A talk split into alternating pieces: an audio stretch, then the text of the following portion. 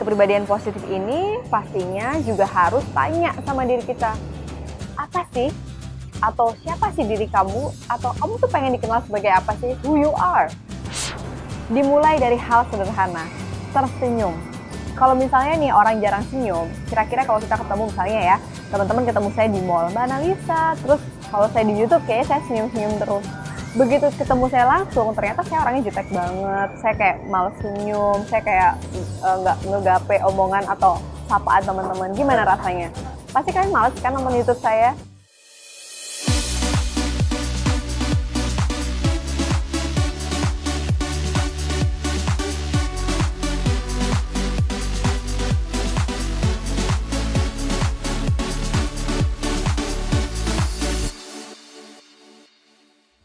Hai, ketemu lagi bareng saya Analisa di Menganalisa. Kalau kemarin teman-teman udah lihat di episode sebelumnya nih ya, gimana menurut kalian? Seru nggak sih ngebahas hal yang sebenarnya itu antara penting nggak penting buat dibahas, tapi penting banget karena kalau menurut saya itu ilmu psikologi itu adalah ilmu yang nggak akan jauh dari kehidupan sehari-hari kita.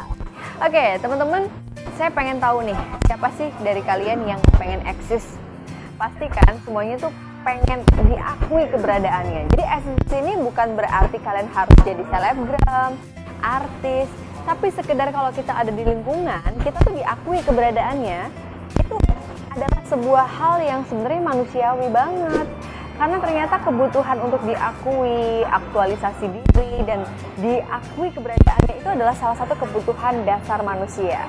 Jadi kalau menurut Maslow, self-actualization atau aktualisasi diri ini ternyata menjadi satu kebutuhan yang paling hierarki nih buat kita semuanya.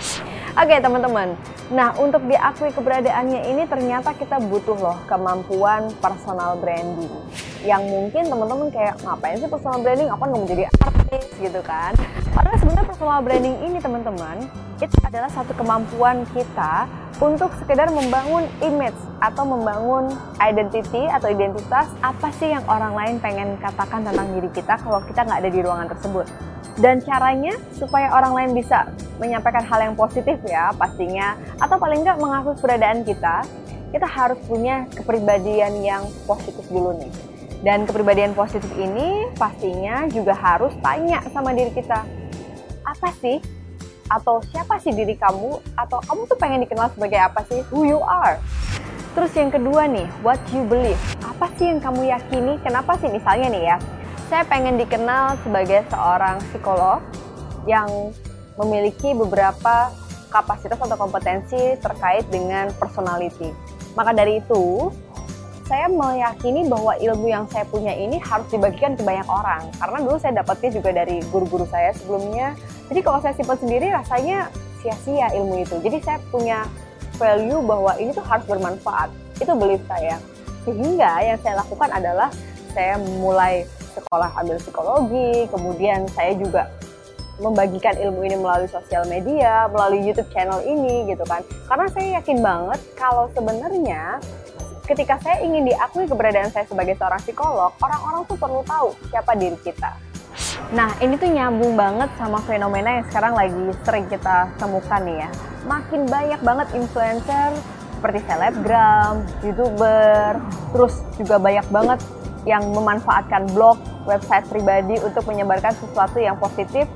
Ini pastinya juga salah satu alasan kenapa setiap orang butuh diakui keberadaannya.